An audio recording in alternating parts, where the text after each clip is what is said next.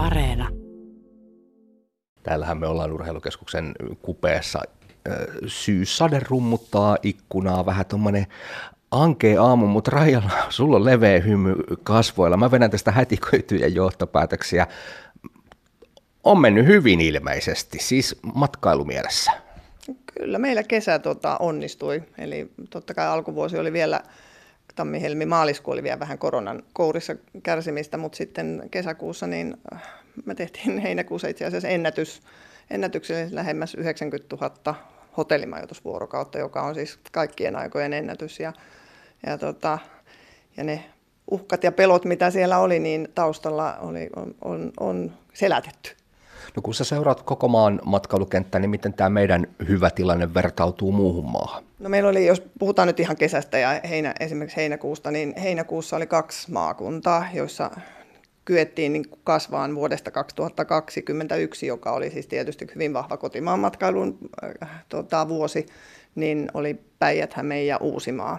Et kyllä se aika paljon rankas, rankas niin kuin Suomessa tämä, että ihmiset, tota, kotimaan matkailu väheni ja ihmiset osittain lähtivät. Ja tietysti monta syytä, polttoaineet, kaikki tämmöiset, mitä tässä on niin kuin tapahtunut toimintaympäristössä.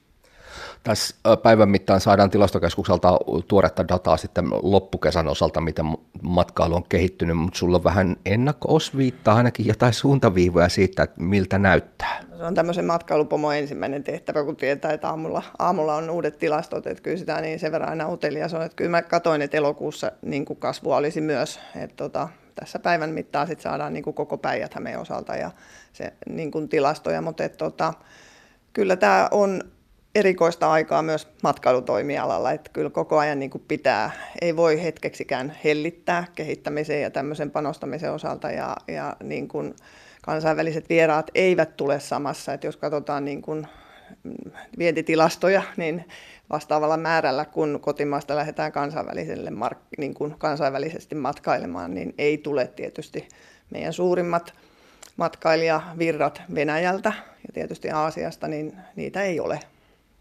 No ketä tänne sitten tulee? Ketä ne matkailijat on? Ja siis onko tämä kotimaan matkailu millaisessa roolissa? Koska mä vähän pessimistinä ajattelin etukäteen, että kun maailma aukeaa, niin porukka täältä varaa synkiltä härmän rajamailta joukoittaa matkoja Palmunalle, mutta tämä nyt ei ole ihan ainakaan vielä konkretisoitua näin. No tota, kyllä sä ihan oikeassa olet. Kyllähän tämä vuosi lähti, tai meiltä lähti niin kuin huomattavasti enemmän kansa, niin kuin ulkomaille matkoille, matkoille mutta et, tota, kyllä tämä kotimaapainotteista on edelleen meillä. Et mehän niin kuin meidän sijainti tässä pääkaupunkiseudun ja väestökeskittymien lähellä, niin se tietysti on meille etuoikeus. Ja mitä enemmän esimerkiksi polttoaineen hinnan paineet ja kustannuspaineet yleensä en uskota, ei uskota siihen, että matkailumotiivi häviää, mikä ihmiset haluaa lähteä tekemään jotain, ja varsinkin tämmöisessä tilanteessa, missä me ollaan, niin jotain, jotain täytyy pystyä tekemään, että, että tota, kestää tässä, tässä maailmankaikkeudessa, mutta et, kyllä matkailumotiivit säilyy, mutta totta kai se muuttuu, ja kustannusten, kustannusten nousu tulee näkymään ihan varmasti niin kuin matkailussakin. Niin nyt kun tämän ääneen sanot Raja Forsman, niin tämähän on oikeastaan aika loogista, että kun bensa on kallista, niin ei ajeta niin kauas. Eli tässä mielessä me, kun ollaan täällä suurten etelän kivikylien vieressä, niin tänne on ehkä sitten matalampi kynnys tulla. Mutta tota, ketä tänne tulee? Mitä he täällä tekee? No kyllä me, kyllä tota, meidän hyvin tämä ikään kuin, no meidän pitäisi tietysti, kun meidät oli, valitti CNN, valitsi niin kuin vuoden 2022 unelmalomakohteeksi, että, että kyllä ne on niitä aktiivisia aktiivisia ihmisiä, jotka haluaa, luonto on tietysti yhä edelleen se luontomatkailu siinä, että halutaan tehdä siellä jotain aktiivista. On se sitten pyöräilyä, gravelia, mikä nyt on lyönyt todella kansainvälisestikin läpi, tai on se sitten ihan patikointia tätä. Että kyllä se luontomatkailu on yksi vahva teema, ja tietysti me saadaan kiittää tästä kesästä meidän uutta visuaalisten taiteiden museoa, mielenkiintoinen ilmiö se, että, että se toi todella paljon niin kuin kävijöitä, jotka eivät varmasti muuten olisi saapuneet tänne päijät jotka eivät ehkä muuten olisi, tota, on vuosikausia, kun viimeksi on käynyt täällä, että yksikin kirjoitteli meille, että on 40 vuotta sitten viimeksi käynyt, ja kyllä te olette muuttunut positiivisesti. Että se semmoinen niin kuin hyvä kello kuuluu sitten myös, ja sosiaalisen median roolia me ei voi missään nimessä aliarvioida, että kun se on ilmiö, että ollaan sosiaalisessa mediassa, näytään siellä, ihmiset käy täällä ja postailevat siellä kuvia siitä, että kun on käynyt, niin kyllähän se on aika tehokas media niin kuin kertomaan siitä, että, että Me ollaan lähellä, mutta totta. Joo, tämä, teidän slogani, jota te hyvin ahkerasti olette viljely ihan Hesarin etusivua myöten. Raja Forsman, siis mä teen vähän tässä nyt yhteenlaskutoimenpidettä, siis aktiivisia ihmisiä ja sitten meillä on tuossa Vierumäkeä, Pajulahteen mat- urheilumatkailua, liikuntamatkailua. Molemmat on satsanneet aika isosti rahaa toimintansa kehittämiseen, eli tässä mielessä ne investoinnit ovat tainneet osua aika oikeaan paikkaan.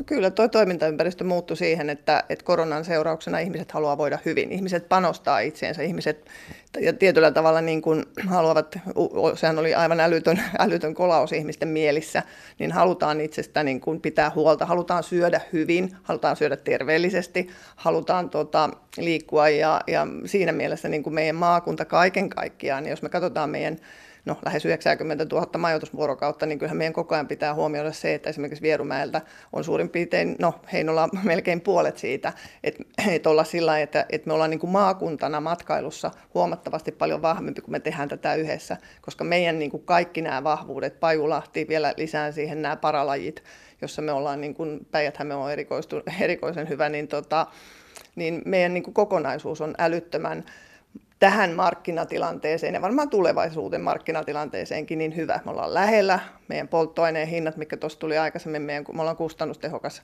kohde ja meillä voi tehdä luonnossa aktiivisesti kaikkea, mutta myös sisätiloissa. Että kyllä meidän niin kuin kokonaisuus on, on äärettömän hyvä ja megatrendejä tällä hetkellä niin kuin hyväilevä jotain siis tehdään oikein. Otetaan herra ja Forsman vielä semmoinen tiivis äh, vahvuus- ja riskianalyysi, niin kuin markkinatalouteen, liiketalouteen kuuluu. Äh, lähitulevaisuuden ennustaminenkin on vaikka vaikeaa, kun tämä maailma muuttuu kovaa tahtiin, mutta mitkä on tällä hetkellä päijät matkailun vahvuudet ja mitkä on ne uhat? Mm. No kyllä se vahvuus on yhä edelleen se kotimaan matkailu mahdollisena, mahdollista, mahdollisena ja nämä kaikki niin kuin toimintaympäristössä tapahtuvat muutokset tietysti tukee sitä, mutta kyllä mä tietyllä tavalla koen uhkana tällä hetkellä niin kuin kansainvälisen matkailun osalta Suomen tilanteen. Et se ei ole näkynyt vielä ihan yksittäisinä niin kuin peruutuksina esimerkiksi tältä kesältä UK, eli niin kuin sieltä markkinoilta peruttiin. Ähm, miten nyt pitkässä juoksussa niin Suomen mielikuva Suomesta tässä, Nord Streamit, kaikki mikä tässä nyt tapahtuu, niin, niin eihän ne voi olla niin kuin vaikuttamatta ihmisten turvallisuuden tunteeseen.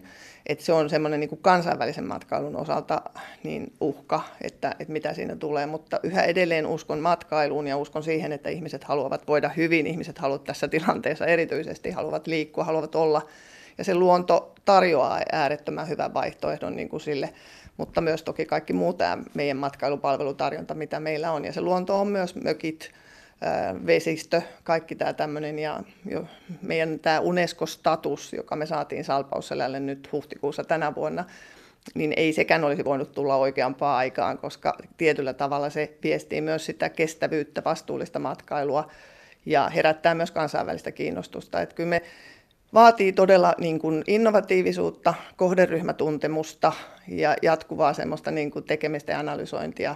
Ja tietysti meillä on loistava yrityskenttä, jonka kanssa sitä tehdään, että tuota, ei pidä missään nimessä, niin kuin, meillä on hyviä toimijoita täällä ja mainitsikin niistä muutamia.